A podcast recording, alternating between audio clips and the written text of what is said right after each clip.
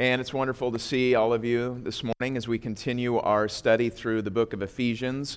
And today we're going to be talking about hope, riches, and power. Hope, riches, and power. Sounds like a Tony Robbins seminar, and maybe we'll run across some coals at the end or something like that. But it's kind of funny. Hope, riches, and power doesn't necessarily sound like the type of thing um, that you would get in a Christian sermon, but nevertheless, that's exactly what Paul is going to talk about this morning hope, riches, and power. So if you have your Bibles, go ahead and turn to Ephesians 1, and we'll be looking at verses 15 through 23 this morning. Ephesians 1 15 through 23. We'll have the passage up on the screen behind me. Please follow along with me now as I read the Word of God. This is God's Word. Therefore, I also, after I heard of your faith in the Lord Jesus and your love for all the saints, do not cease to give thanks for you, making mention of you in my prayers, that the God of our Lord Jesus Christ, the Father of glory, may give to you the spirit of wisdom and revelation in the knowledge of Him, the eyes of your understanding being enlightened, that you may know what is the hope of his calling, what are the riches of the glory of his inheritance in the saints, and what is the exceeding greatness of his power toward us who believe, according to the working of his mighty power, which he worked in Christ when he raised him from the dead and seated him at his right hand in the heavenly places far above all principality and power and might and dominion, and every name that is named, not only in this age, but also in that which is to come. And he put all things under his feet and gave him to be head over all things to the church, which is his body, the fullness of him who fills all in all. Let's pray. Heavenly Father, we come before you this morning and we just pray for your Holy Spirit to give us eyes to see. As Paul even writes here in this very passage, Lord, that we need to have the eyes of our hearts opened up. This is not just mere human knowing and a matter of our minds, our intellect, but this is a matter of our souls. This is a matter of the heart. And so we just pray you would speak to hearts this morning. We pray you would shine a light in every heart this morning, that you would reveal our thoughts to us, the things that are from you and the things that aren't. Pray you would shine a light on our behavior, our actions, our lifestyles, our decisions. And I pray that we would know the things that we need to change in our lives because they do not conform to the glorious gospel of Jesus Christ. We pray you'd show us those things that we're thinking of quitting or abandoning, or perhaps we're growing weary, but they are good and we are called to continue and to persevere in them. Would you shine a light on those things too, so that we may not give up or lose heart? Pray for a blessing now on your people as we seek to understand the glorious gospel of your Son, Jesus. It's in His name we pray. Amen. All right, so Ephesians 1 15 through 23, I'm calling the message Hope, Riches, and Power. Um, I think those are the three main things that Paul is praying for. So we looked at his benediction last week. We talked about how he took a classic Jewish benediction for the one God, Eulogetos, Kurios, the one God, Blessed be the Lord. And we talked about how Paul opened up that Jewish expression of monotheistic praise to include Jesus and even names Jesus as Lord. So we talked about what a remarkable thing that is for a Jewish monotheist who saw Christians as an enemy of Judaism and to turn around and become the foremost advocate of the gospel of Jesus Christ. Just absolutely astounding. And we saw that unpacked in the form of a benediction. Well, this week, as chapter 1 continues, what we see is a transition from a benediction to God, blessed be the Lord, to an intercessory prayer. That is prayer on behalf of others. That essentially is what intercessory prayer is. Uh, a lot of prayer, as you probably know, is often when we pray for ourselves. Does anyone else do that? Do you pray for yourself? Uh, do you tend to perhaps pray for yourself more than others? I think that's fairly normal, and it's not wrong to pray for yourself. But a part of prayer and you see it in the life of Paul, not only in Ephesians, but everywhere else, is what we call intercessory prayer. That is interceding on behalf of others in the life of prayer. So that is a vital component of Paul's prayer life, and I believe he is modeling an exemplary Christian life.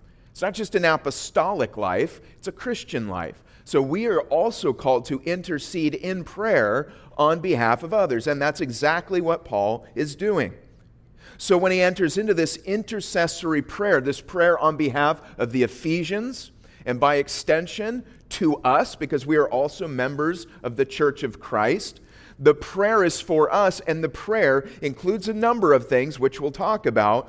But mainly, Paul's three requests are that we would know the hope of the calling, that we would know the riches of the inheritance of God, and that we would experience the power of God in Christ. Those are the three things he's praying for. And so I believe these are things we need in our lives as well. But let's begin by looking at what Paul says in verse 15. He says, Therefore, I also, after I heard of your faith in the Lord Jesus and your love for all the saints. You know, there's many things that a church can do. And there's many ways churches differ. You can differ in your programs, in your activities, in where you meet, and certainly in personalities. By definition, you're going to have different personalities at different churches. And that's not wrong. That is what it is. It's a part of life. But one of the things people do is they tend to judge such things as though that is essentially what a church is. But a church is not essentially those things.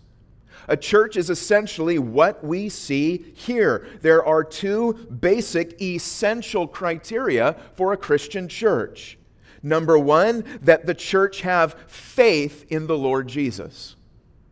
Any church that calls itself First, whatever, Baptist, Methodist, uh, First non denominational church, whatever it is, and they have a building, and they do religious programs and all this, if they do not from the heart genuinely believe, they trust in the Lord Jesus, that is not a true Christian church. You have to have faith in the Lord Jesus, that He's your Savior, that He is number one. It's not just about getting together with other people, as important as that is. It's not just about activities and programs and, and where you meet and how you do it and your style and all that. It's faith in the Lord Jesus. And I know for some people, when I say this, it's, you know, you're thinking, well, duh. I mean, isn't that, yeah, I know that. But it's amazing how easily it can be left behind. We see this in the pages of Scripture itself. We see in the letters of Revelation, and I know this passage would often get used at altar calls directed at non believers Behold, I stand at the door and knock. That's Jesus, right? Jesus says, Behold, I stand at the door and knock, and if anyone would open, I will come in and sup with him, and he with me. And that'll be used in an evangelistic context, talking to people who aren't Christians Maybe they don't go to church, maybe they don't Bible, and we use that. Maybe you can argue you can use that. Not sure you should, but let's just say it's okay for now. That's not the context, is it? The context of that passage is Jesus is speaking to a church. He's speaking to a church. You would think, well, you don't, that doesn't, that doesn't make sense. I mean, how could a church possibly be meeting and doing all kinds of good things? And Jesus is actually on the outside saying, Do I have permission to come in? But we know that it happened. It happened not only in the first century, it can happen today to any church. You can so get caught up in the work of the ministry you can so love the ministry. You can so love the things going on. They can be so exciting and so interesting, and seven days a week, you can just be engulfed in different things. And again, not even saying those things are bad. but you can actually, in the doing of them, leave Jesus behind. And so he commends this church at Ephesus as being a church that genuinely has faith in the Lord Jesus. They believe in him. And notice the second thing he says and your love for all the saints. These are the two main criteria of what a Christian church is. Your faith is not in anyone except Jesus Christ. And I love all the saints whoever they are, wherever they are, what color they are, what background they are, what little idiosyncrasies and quirks they have. And I know when we get together and actually talk, it'll come up and, oh, well, really? You think that? Oh, really? Oh, that's weird. I didn't even know two people that thought these different things could come together. You love all the saints. You love them. A genuine family, familial love for the saints is a part of the sign that you know Jesus. And all true Christian churches, they don't have to look alike on the surface. They can look very, very different, and that's perfectly fine.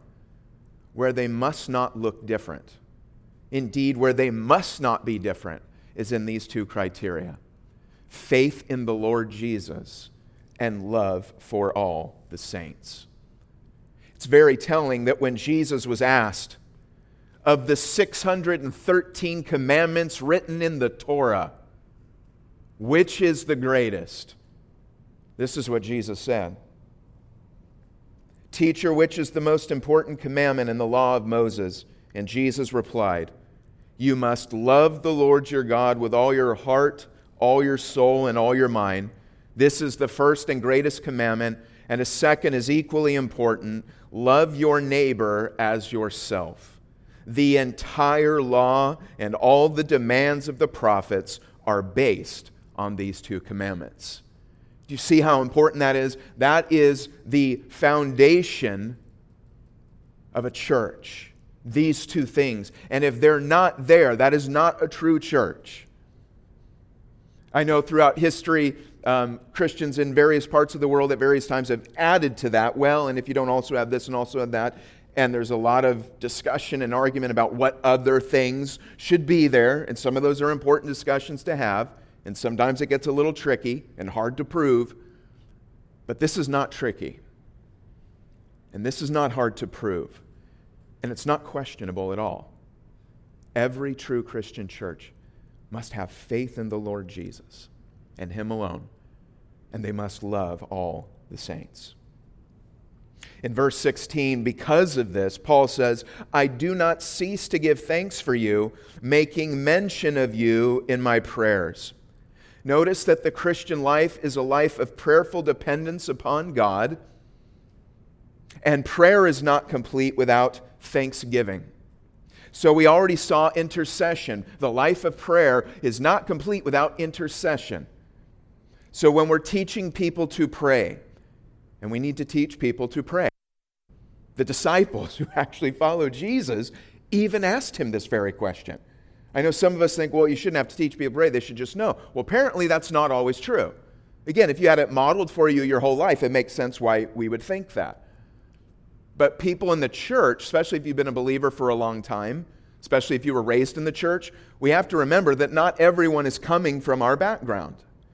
And they may not have the first clue about what prayer is or what it ought to be like or, or what it shouldn't be like or anything else. So prayer has to be taught and it has to be modeled for others. One of the most basic things that I would say, if there's something you don't have to teach in prayer, it's probably this. You probably don't have to teach people to pray for themselves. Even non believers will pray. Uh, the old saying goes there's no atheists in foxholes.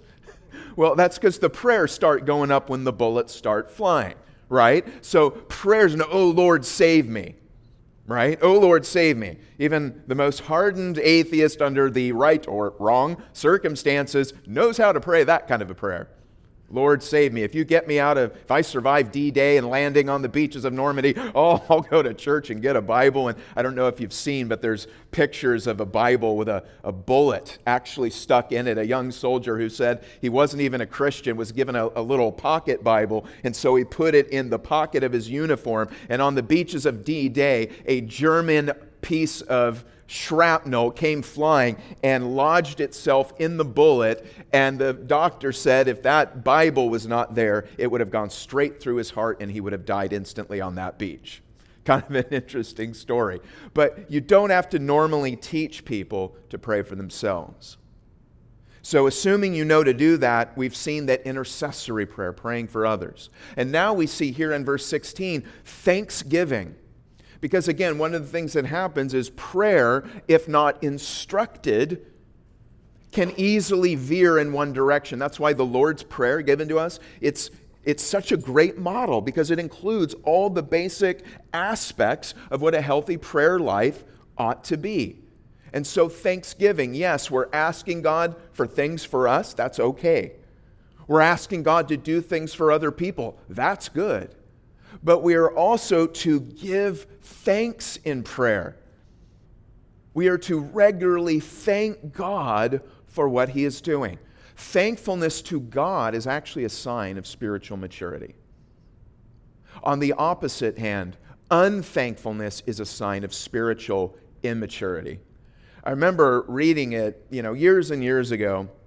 I think it was in 1 Thessalonians where Paul's talking about the last days, right? Like it's going to get really bad and there's going to be all these horrible things. And in the list of how you'll know it's the last days is, and in the last days there'll be this, there'll be this, there'll be this, and they'll be unthankful. That's one of the signs of, of the last days is unthankfulness. And you think to yourself, well, I mean, is unthankfulness really that big of a deal? I mean, that it would be this. Apparently, to God, unthankfulness is a grave sin. To not be thankful to God for what He has done for you is actually a grave sin. And so, expressing thanks in prayer is something that Paul does regularly and that we should also include in our lives. It's part of a healthy prayer life. In verse 17, he says, That the God of our Lord Jesus Christ, the Father of glory, may give to you the spirit of wisdom and revelation in the knowledge of him. Notice he says, in the knowledge of him. While faith and knowledge are not identical, they are related. Too many times in our culture, people take faith and knowledge and say that these things are opposites. If you have faith, you don't really know what you're talking about. You're choosing to shut your brain down. That's actually what some people will say. And by the way, this isn't just like Bill Maher on Politically Incorrect, a self professed atheist who says people of faith are literally people who turn off their brain. That's what he says. Here's the irony. So I get that coming from him. There's a lot of Christians that actually feel the same way except they have faith, but they think, oh, well, that's devoid of knowledge. You don't need to know anything. I don't need to learn anything. It's not about studying the Bible. It's not about learning more and more what God says and wrestling over difficult ideas and trying to figure out, well, how does this go, go with this and what's going on? They go, oh, no, that's not a part of it at all. It's you just believe, you just believe. Well, I think both of those ways of thinking about faith and knowledge are wrong. It's true they are not identical, but they are related. And again, I know faith is a very religious word, and in a sense, rightly so. But if I can boil it down to what it basically means, is simply trust. That's all faith is it's trust. And I think we can still use the word faith because the referent is God right? So faith is just trust. You trust people. You trust people every day. Our entire economic system is built on trust. You trust that this is going to be worth this or that currency actually amounts to this, that this will happen. If you're going to marry somebody today, you're trusting in a year they won't be completely different and, and, go sideways on you, right? Like you're trusting an awful lot. We do all kinds of things based on trust. And I don't think we would tell people you shouldn't start a business, you shouldn't go to college, you shouldn't get married, because you'd be trusting there'll be a job down the road. You're trusting that person will be even somewhat the same person as the day you married him. We wouldn't tell people that, right? You couldn't do anything meaningful that takes planning or commitment if you didn't trust. But what would we say? I think a wise person would say, but definitely consider the information you have. If you're going to get married, you need to consider who this person is. You'll be trusting at the end of the day. You'll never know everything there is to know before you get married. And if that's where you want to be, then just don't ever get married because you'll never know. I think there's a certain amount of knowledge you need in order to get married, but you will always be trusting in something that goes beyond what you know. And I think the same thing is true of a relationship with God. When a person comes forward to Christ, to me, it's not the day I got all my questions answered. Are you kidding me? When I came to Christ, it was really the day one question got answered that I am a great sinner and God is a great Savior. That's, that's all I needed to know the day that I came to Christ. And ever since then, I've had a whole lot of questions that I've asked, some of which have never been answered, some which have been answered. And even so, I'm growing in knowledge, which is important. And on the basis of that knowledge, I can actually increase my faith. And so these are not identical, but they are related. According to Paul, in order for faith to grow, there must be an increase in the knowledge of the Lord. So, churches that don't teach the Bible and they just say, well, let's just sing a lot of songs, let's just have experiences. Again, not against those things, those are good. But if you push out the knowledge part of it, if you push out the intellectual part of it, you are actually not allowing genuine biblical faith to grow. Because faith is related to knowledge. So much so that in a famous verse you probably know, Romans 10 17, Paul says this Faith comes by hearing, and hearing by the Word of God. So notice that. If you're going to believe, faith, trust, you have to know something, don't you? Namely, the Word of God. So the information about God through God's Word is then met and enables faith to happen. And so we need both. He mentions this word revelation. May, you, may give to you the spirit of wisdom and revelation. Revelation is not something that we do. It is something that God alone can do. Again, this is beyond the knowledge and information part. This is beyond cognition of the brain. Revelation is more than this. It is an activity of God. It's, it's how two people can sit side by side in a church service. One breaks down in tears because they hear the voice of the living God forgiving them of their sins and calling them forward, and the other person sitting right next to them physically, touching shoulders, senses and feels nothing of the kind. They heard the same word. So, what's going on? The Bible says revelation is happening in one and not happening in the other. It is more than just hearing and getting the information. It's not less, but it certainly is more. And that is the activity of God. This is why people cannot truly come to Jesus as Lord merely through arguments and clever strategies. Arguments and strategies are not wrong per se. Uh, uh, strategy, certain kinds of outreach programs, that's a strategy. Uh, arguments, hey, have you, have you heard the, the cosmological argument for God? Have you heard the ontological argument for God? You know, um, I can argue these kinds of things, but that's not in and of themselves what makes a person actually come to Christ. They are not sufficient.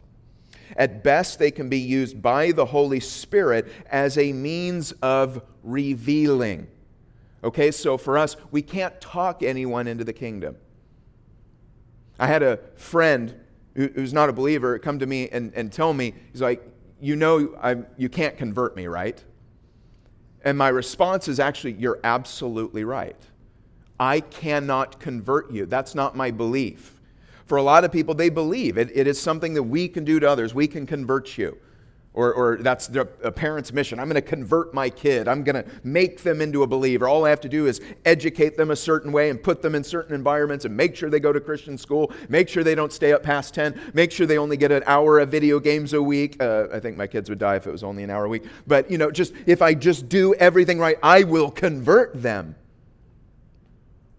Even in the history of the church, people have, and you, this can go really bad I mean, on the one hand, if it's mild, you get a strict parent who maybe went a little over the top and, and then breaks down with guilt because their kid isn't converting. But uh, if you want to go real crazy, you can look at church history and you can look at the Spanish Inquisition, where the belief was so strong that we can convert someone that the, the logic was look, if you refuse to convert, then we are justified in saving your eternal soul by putting you on a rack and stretching your limbs until you confess Jesus is Lord. We are converting you. If you actually understand what Paul is talking about, about revelation, the activity of God, illumination, something that only God can do, then you understand that no clever strategy or argument or dare I say, even torture tactic can ever convert somebody. At best, we can be instruments or means through which God acts and reveals himself. I preach the word not because I can convert anyone, but the God who speaks the word, who stands behind the word, he is able to convert a human heart. But not me. I am not able to do such things. Furthermore, the knowledge that is spoken of here probably reflects more of a Hebrew background. And the Hebrew word for knowledge is yada. Say yada. Yada is the word to know. And it's interesting because uh, the Hebrew language, it's all built on verb stems. Yada means to know, and the word for hand is yad. Exact same word minus the aleph at the end. Yad and yada, to know and hand. What does that tell you about the Hebrew view of knowledge? It's knowledge by experience. It's knowledge by touch. What is the most basic kind of knowledge an, an infant has when they come into the world? It's knowledge by touch. They're, they're learning how to operate their fingers and their toes and the sense of smell of mom and the cuddling and the warmth. They know by touch, they know by experience.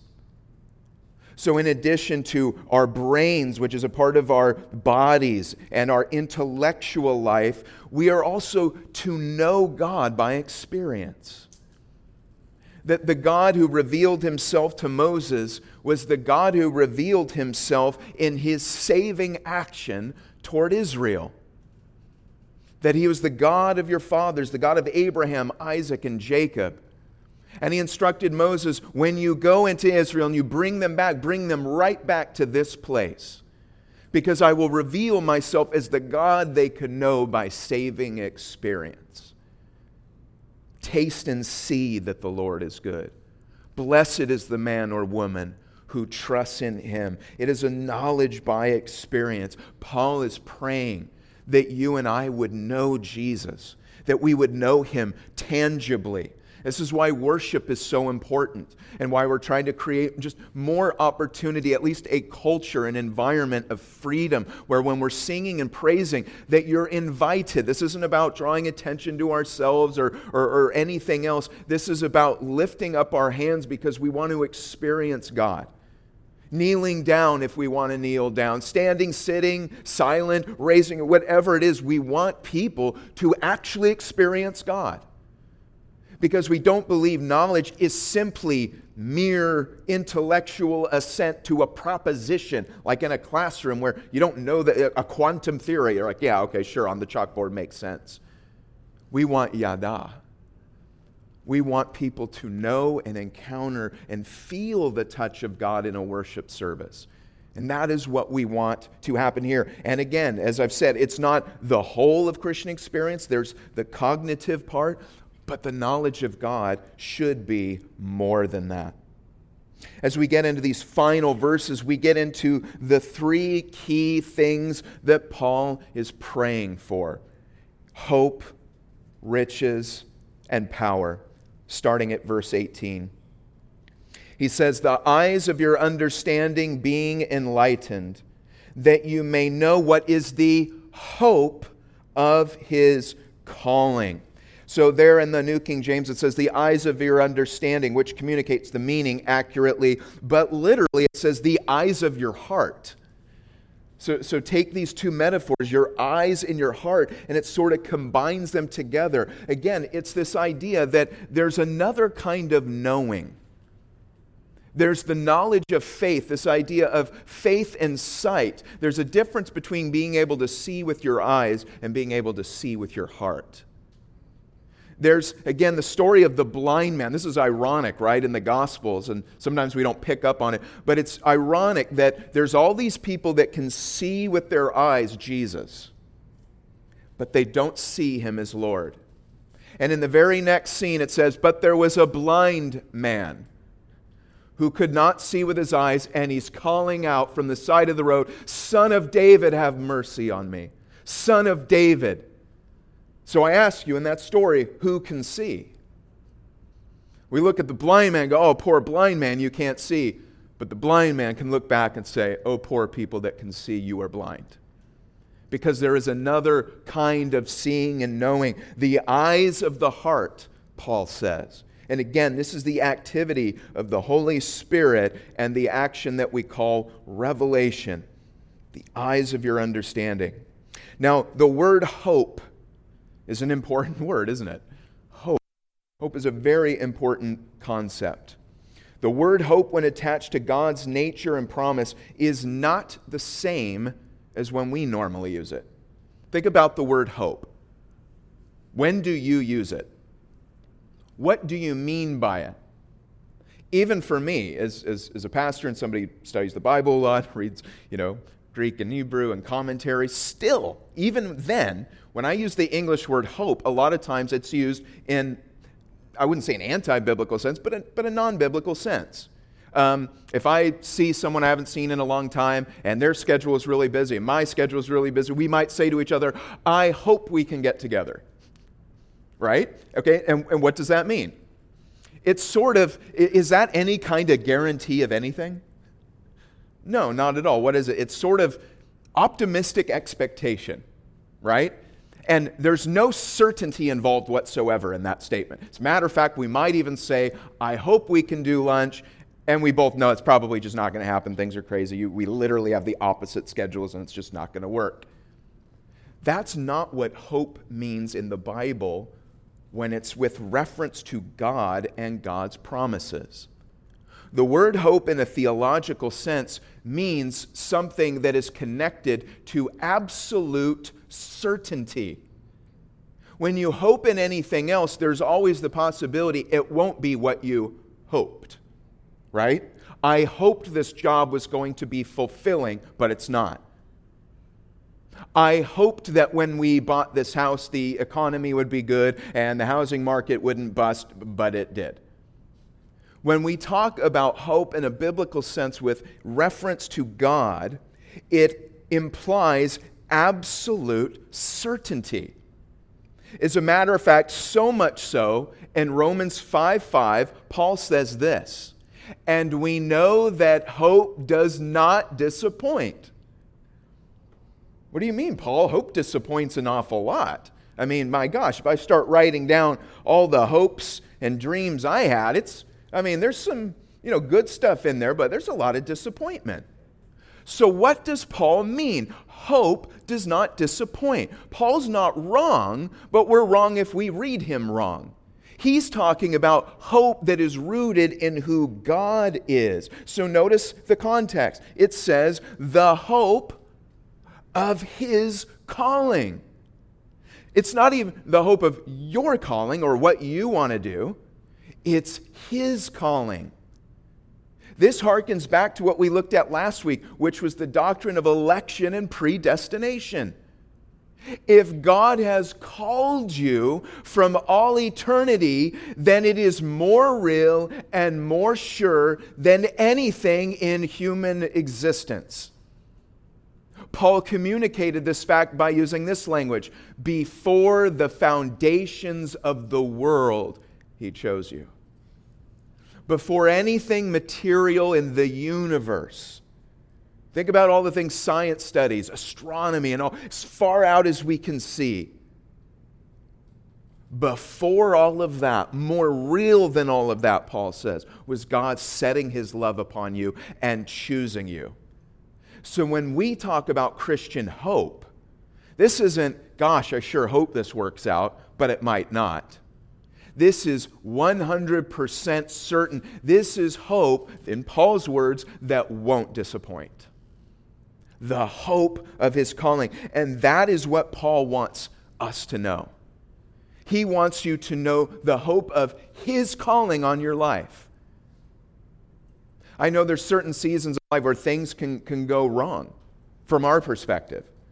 Relationships go bad. It's like, whoa, what in the world was that about?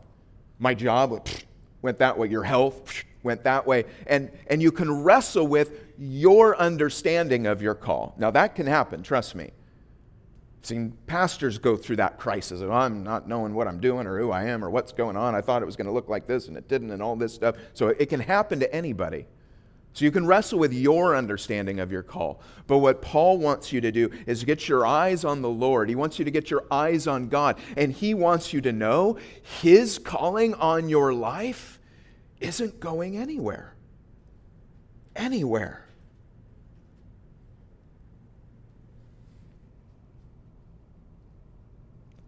not sharing any names, but I, have had very close friends, acquaintances, good people.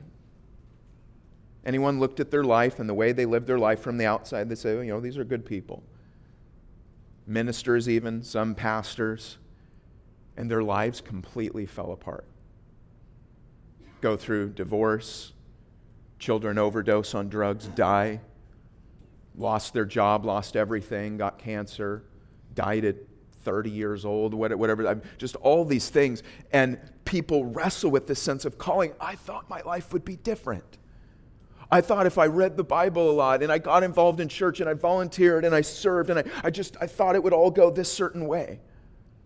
And you can look at your sense of your calling, what you think your call is, what you want your call to be. But it's not about our sense of call or what we want for our lives. It's God's call on your life.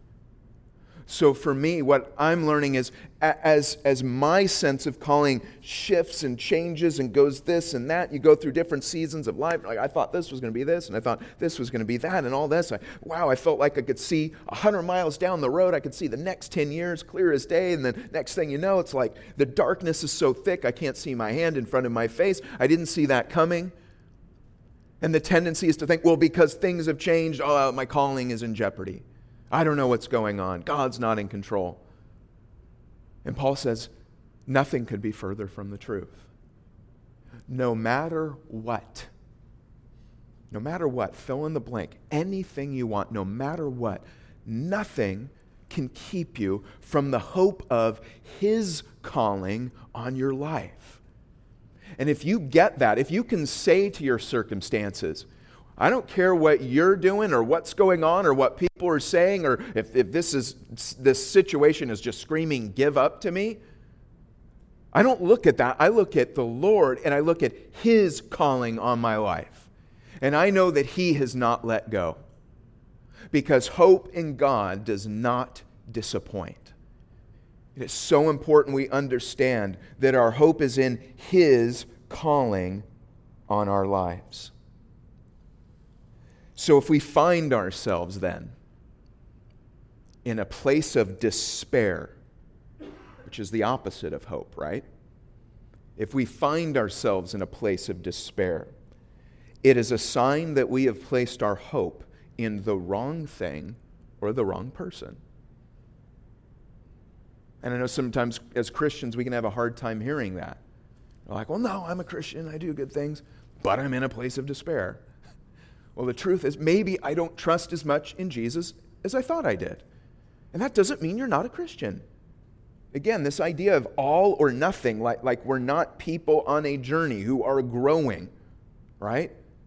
Human beings that grow. You start off a baby, and then you hit the toddler stage, and then you're going to elementary, and then you're junior high, and then teenage years. Oh gosh, look out. And then you're, you know, you're growing up and you move on. There's life stages. It's not that you don't believe, it's that you don't believe as much as you thought you did.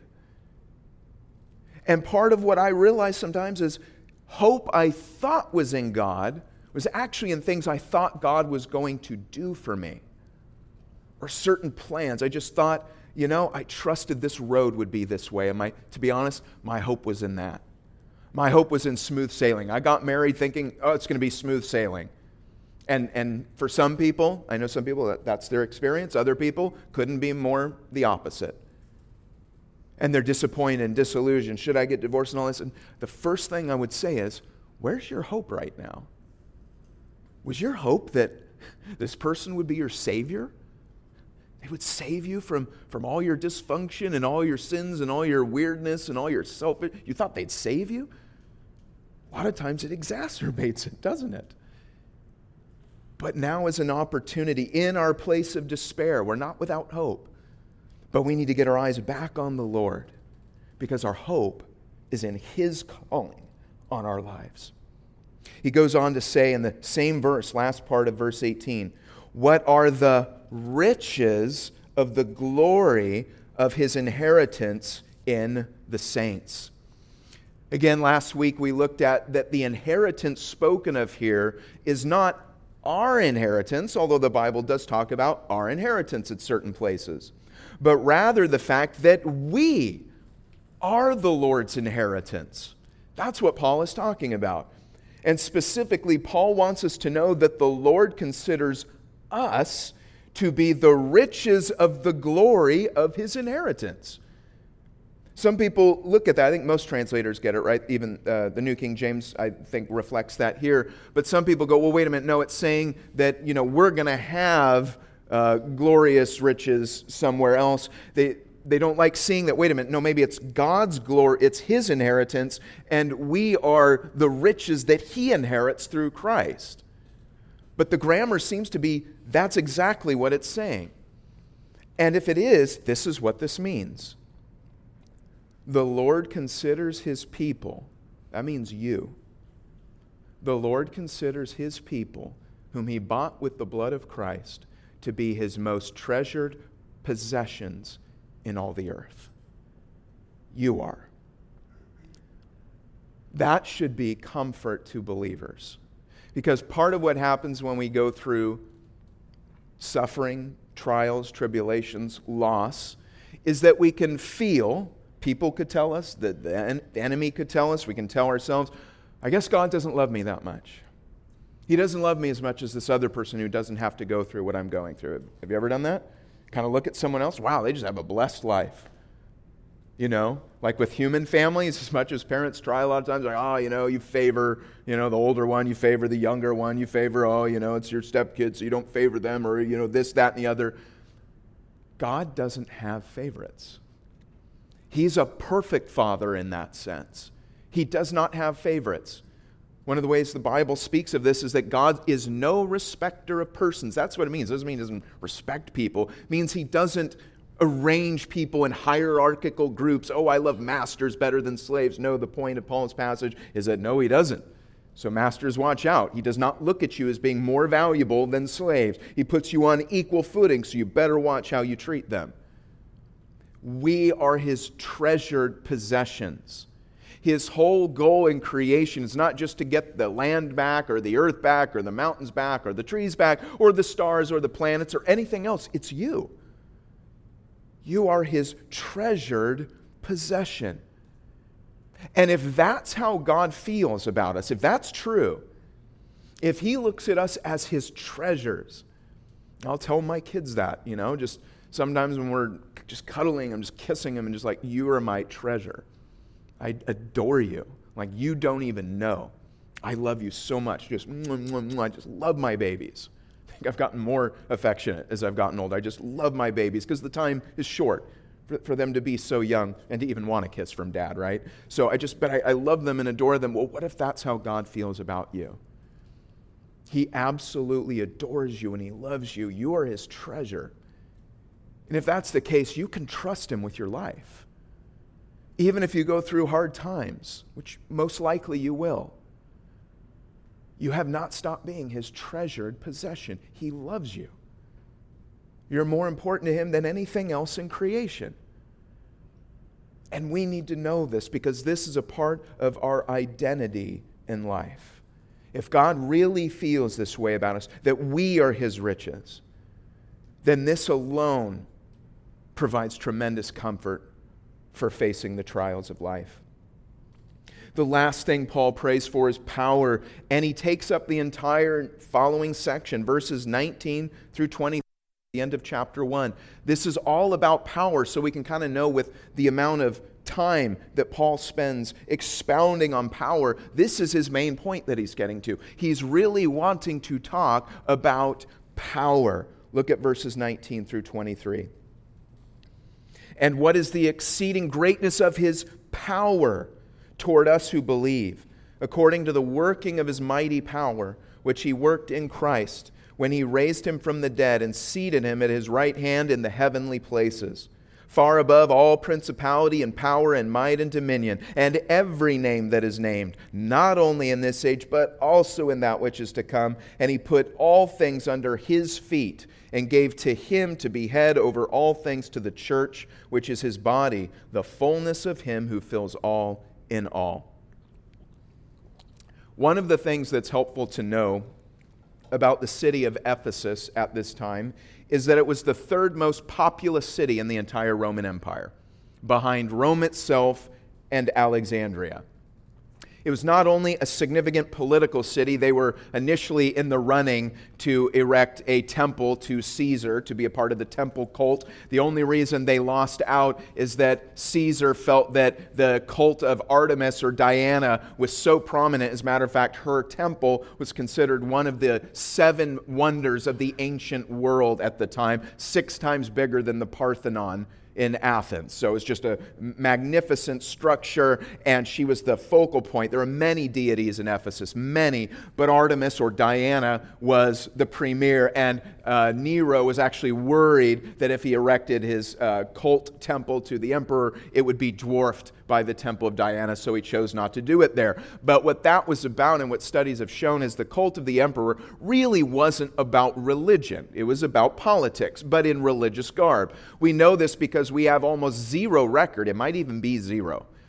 We have almost zero record of anyone making any kind of prayer for help or forgiveness or power or victory or anything to a Caesar of any kind. But we have many hundreds, thousands of Greek papyri recording prayers and incantations to all the other gods like Diana and Artemis. Uh, give me a child, Diana. Uh, make me fertile. Oh, you know, goddess of the hunt, make me prosperous in my work. Uh, oh, goddess Artemis, my enemy is seeking my life. Take their life before they have the.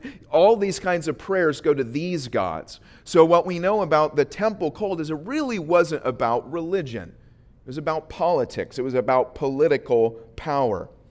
So, not only was Ephesus a seat of political power and prominent due to its population, it was also a financial and economic center. We know that it was home to one of the greatest emporiums or markets of Asia Minor. And so anyone trading in goods and precious metals and spices would travel there. So there was a lot of money changing hands in Ephesus. So there was economic power as well as political power.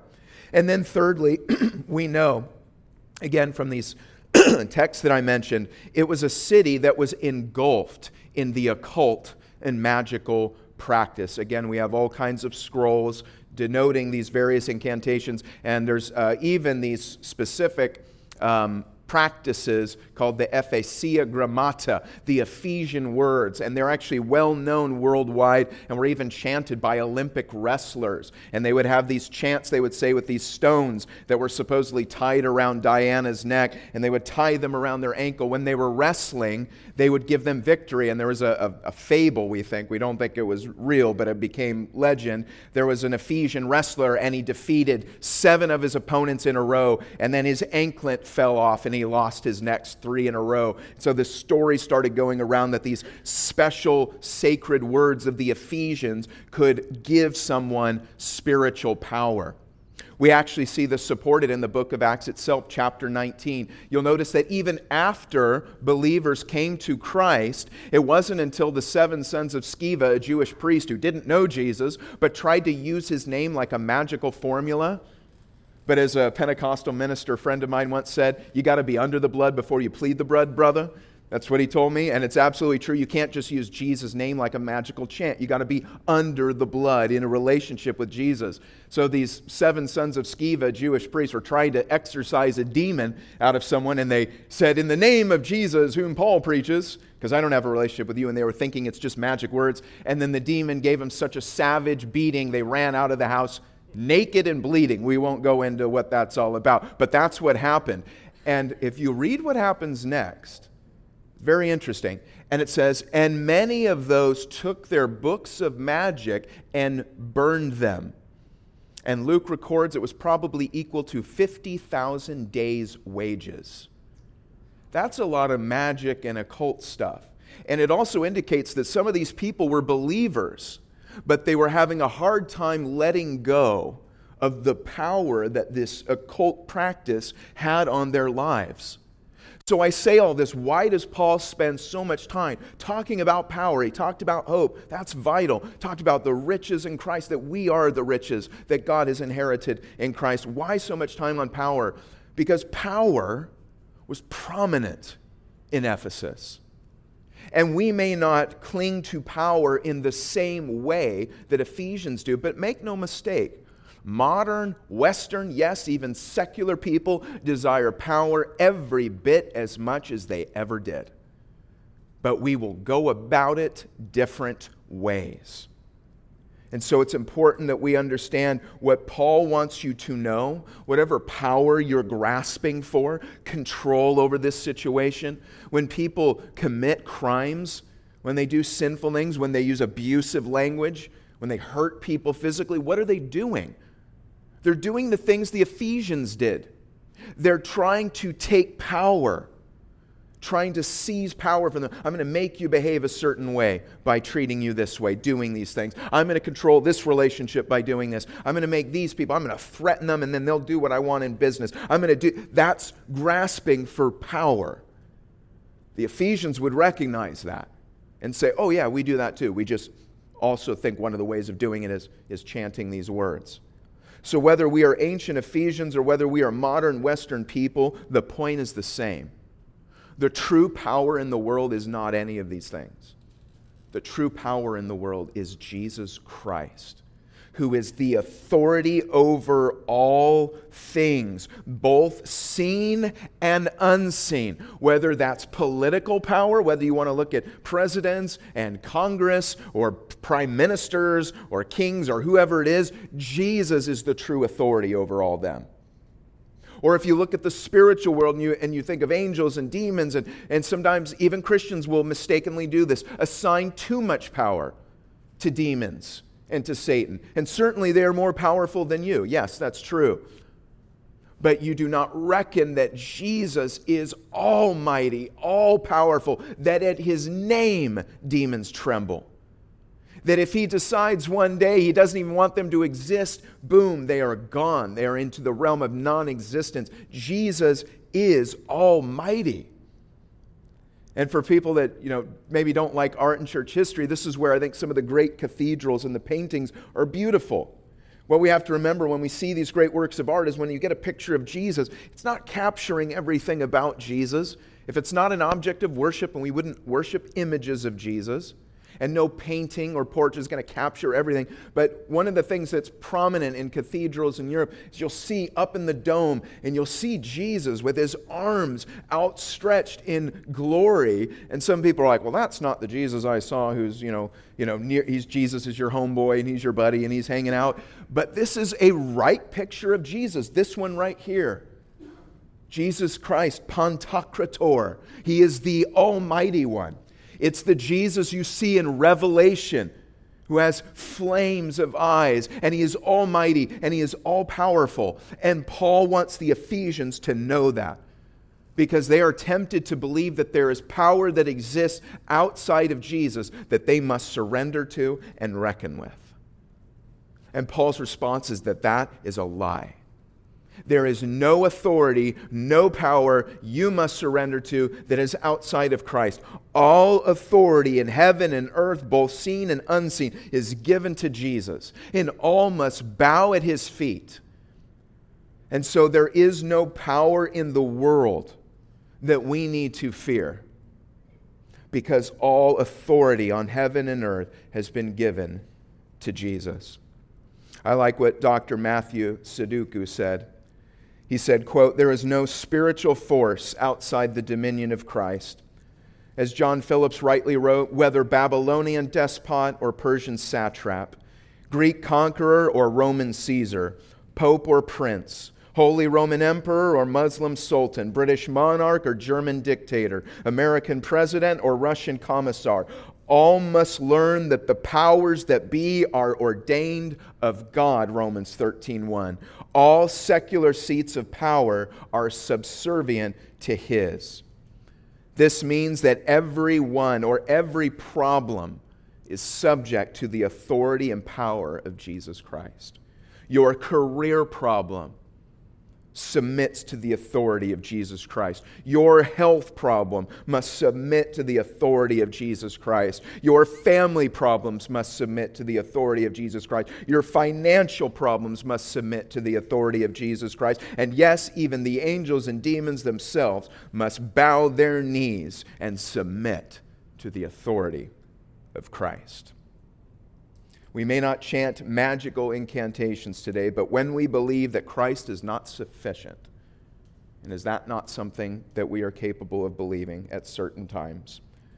But if we believe Christ is not sufficient for us and we begin to look outside of him for power to control a situation, we are repeating a common ancient error of missing the one who, in Paul's words, is head over all things.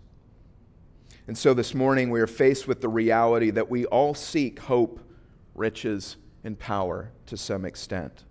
But the problem is, without Jesus, the world hopes, but only in a future which is beyond their control. The world seeks riches, but only the kind you can't take with you when you die. And the world seeks power, but only the kind that is never absolute and always tends to corrupt. But Paul says, in and through Jesus and the Spirit, we can experience hope that is certain, riches that never fade, and power that is pure and purifying. And that's my prayer. We would experience this hope, these riches, and this power today. Let's pray. Father, we thank you so much for sending your Son, Jesus. We thank you for sending the Spirit because without the Spirit, we could not know Jesus as Lord. It would not be possible. And so, Lord, I just pray now that that revelation Paul spoke of, that spirit of wisdom and revelation that opens the eyes of the heart, that you would do that right now. And that we would surrender. Lord, if we are hoping in things and people, and we find ourselves perhaps in a place of despair or we're setting ourselves up for despair. Help us to experience true and certain hope in your calling on our lives. Lord, if any of us feel that we are not valuable, that we are not as important or as loved as anyone else, help us to hear that you consider us the riches of your inheritance. That is why it was worth sending your son Jesus to die because that's who we are to you. And Lord, if we've been submitting to other earthly powers because we believe they're in charge, Lord, help us to repent and see that you, Jesus, you and you alone are the head over all things, and that we have you as the head of the church. And so we just pray that you would bless us now as we respond to you in this time of response and worship. In Jesus' name, amen.